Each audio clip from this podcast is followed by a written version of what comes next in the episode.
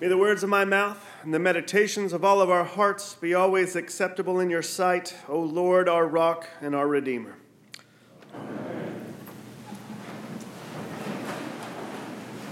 Well, good morning to all of you.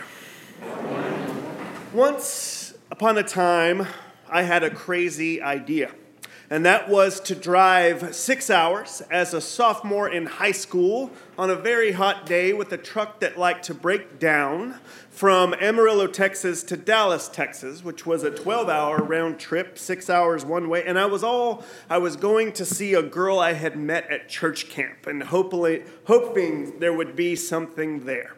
And the sad story is I never made it to meet the girl because this truck in uh, about Fort Worth, Texas, about five hours into that six hour drive, did what I expected it to do and broke down. But it was in that sitting in downtown Fort, Fort Worth, feeling deflated and frustrated with the truck I should just get rid of, that something happened, which would be a life lesson for me. While I was sitting there, of course, I had AAA and I was waiting for the one to two hours it took for AAA to come and rescue me and pull me out of that bad situation. But while I was there waiting, had a I actually had a bag phone, not a cell phone, dating myself a little bit.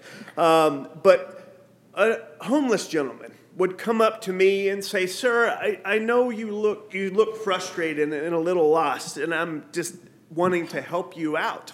And at that point, he said, I don't know much about fixing any kind of vehicles, but this is what I can do. And he pulled out a little homemade squeegee and a bottle of what looked to be homemade Windex. And he sees, uh, he said, I see you have been traveling and you have nastiness all over your windshield bugs, fog, uh, all of that. And he says, I can at least use my Windex and my squeegee and clean off your window so that when your truck is ready and fixed, you'll have a new clean view to look through.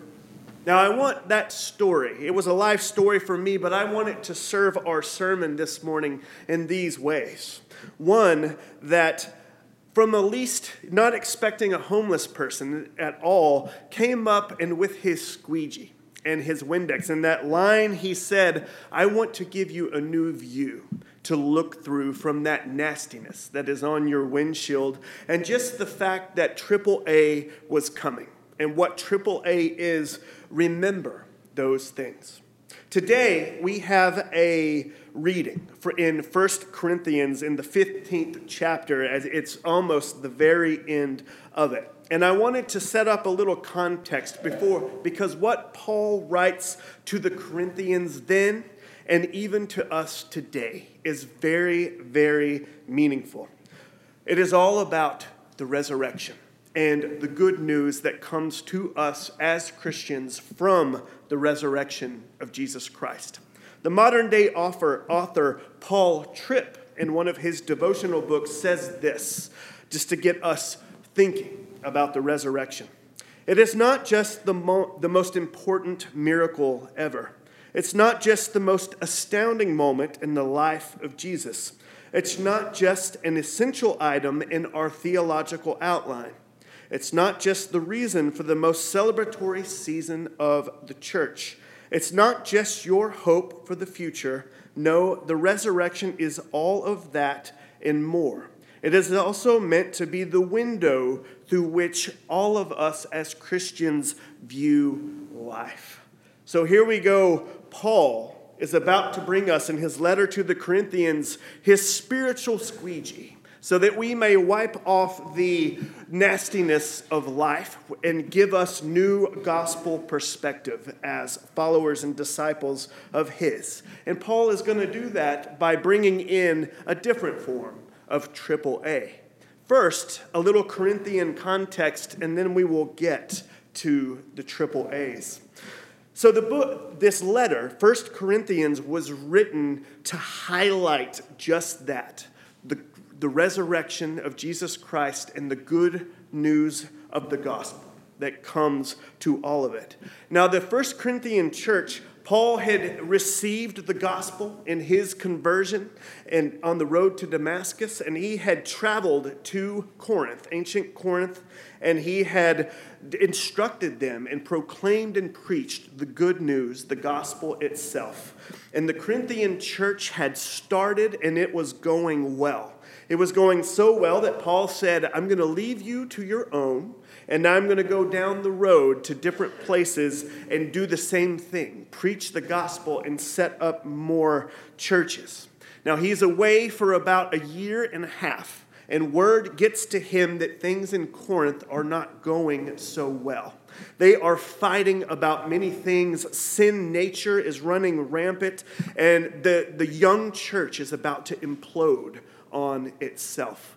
And Paul writes a letter to them urging them to remember the good news that they had received that he proclaimed. And this is when he brings in the triple A's that we see in our the, reading on 1 Corinthians this morning. But just note that the 1 Corinthians is written every one of these little things that's threatening to pull that young church apart. Uh, he answers in certain sections of the letter but he this new view the spiritual squeegee view he gives them so the church won't just destroy itself. He urges them remember the resurrection on which we are founded. And that brings us to the triple a's. Paul tells the, the young corinthian church in this letter that triple a the gospel is authentic that you have received the gospel is attested, it is witnessed to, as many people would see what happened, and it is also altering. It is life altering and life changing. So let's look at the first of those with the gospel being authentic. We see in our reading that in 1 Corinthians that according to Scripture, the scripture that they had available to them at the time, that it said Jesus would die and three days later rise again, being the very source of the good news that the Old Testament prophecies, the law, all of that had been fulfilled through Jesus dying and rising again. And when I call this, this section that we have authentic, Scholars argue and mostly agree that 1 Corinthians in the New Testament was the first ever written down letter that we had that would make up the New Testament.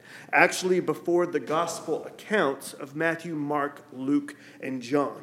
So, this little section we have in verses 3 through 8 of the reading today is actually known as the Kerygma. And the Kerygma was the first original covenant confession of what the apostles would preach the good news of Christ, making it authentic. And you hear how Paul opened up the letter urging the Corinthians remember the gospel, the good news that I received it, came and shared it with you, and you received it. Don't forget the authenticity of the gospel, for that is everything we have and everything that we are. And that leads us to that second of the triple A's that the gospel is attested to, it is witnessed. And we hear Paul writing, closing out his letter, that Peter, that James, that the original 12 apostles, and then from there, 500 men and women that walked with Christ in that day that actually saw the actual death and resurrection of Jesus, all of these, including Paul himself, witness. They could attest to that it happened. So they had it in front of them that the gospel was authentic. The authentic Jesus dying and rising again, the resurrection, and the good news that comes from it, and then the witnesses that actually saw it happen. And then the final of the third A's is altering. How the authentic gospel and the attested gospel is life altering. Now, considering three of that group of people that witnessed, walked with with Jesus and then learned from other apostles and all of that, that we have how without the authentic gospel, their testimonies probably would have been lost to history. If you lined them up as witnesses to attest to who Jesus Christ was, you can see that the three I'm going to share without the gospel, without the grace of God, without the an epiphany aha moment hitting them on who Jesus was as the Messiah and Savior of the world.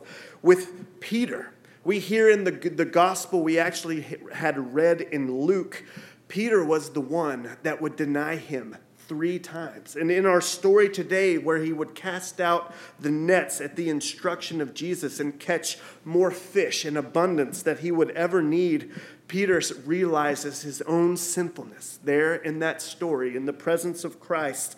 And he says, I am a sinful man. And from there, he receives the other disciples that are with him, they receive their call into discipleship because of the authentic and witnessed gospel of Christ, Peter gets his call to be a fisher of men, a fisher of people that would take the gospel to the world and spread it as it had gone from Peter to James to Paul to the 500 and even to us today. And then we hear Paul close the, the epistle today saying that he is the least of the apostles. And we see in his conversion story that without the authentic gospel coming inside and changing his heart from the inside out, he was the great persecutor of the church when he was Saul before he met Jesus on the Damascus Road, and he became the great apostle Paul. How does somebody really go from persecuting and even putting Christians to their death to becoming one of the lead spokespersons that would spread the gospel of Christ? The gospel, the authentic and witness attested gospel, is life changing.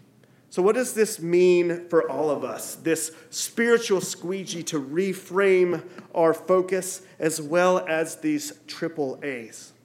Because of this gospel. And you hear the urgency opening us up today in the, epist- the epistle reading to the First Corinthians. He says, Remember, don't forget you are fighting over many things.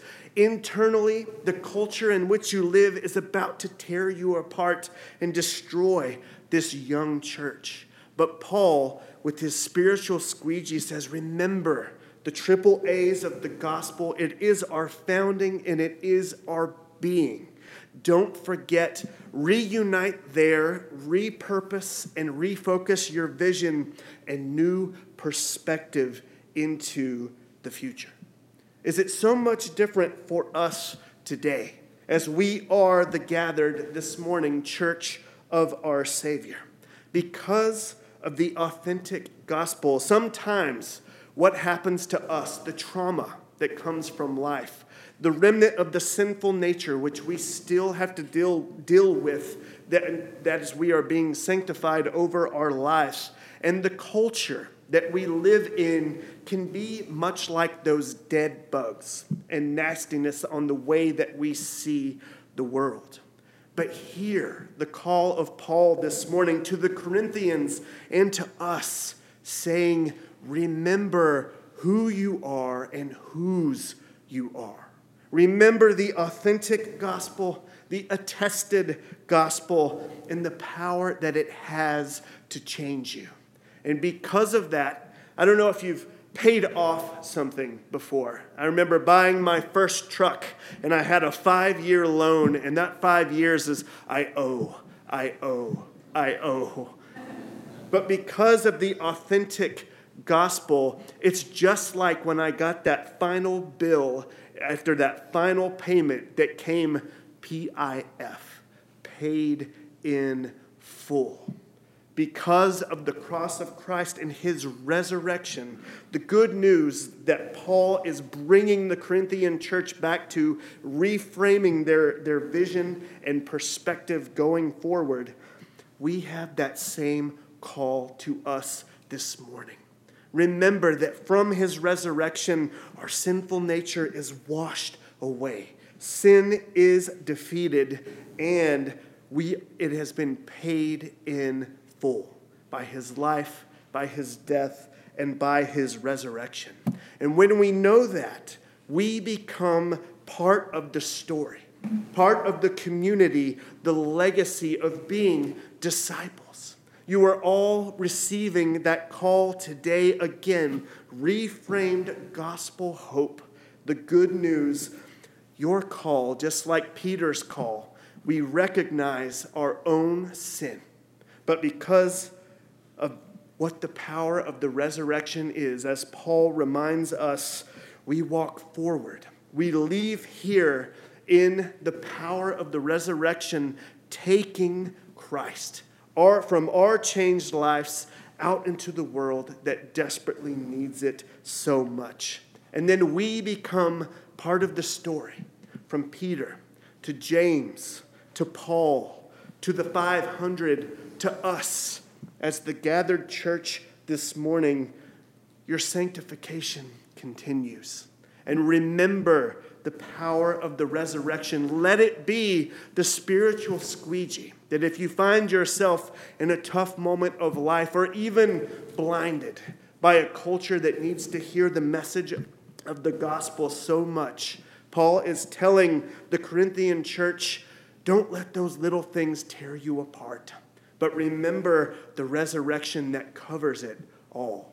The deep meaning behind it all that everything we go through and everything that distracts us in our culture, it was nailed to the cross with Jesus. And then it is resurrected into new life.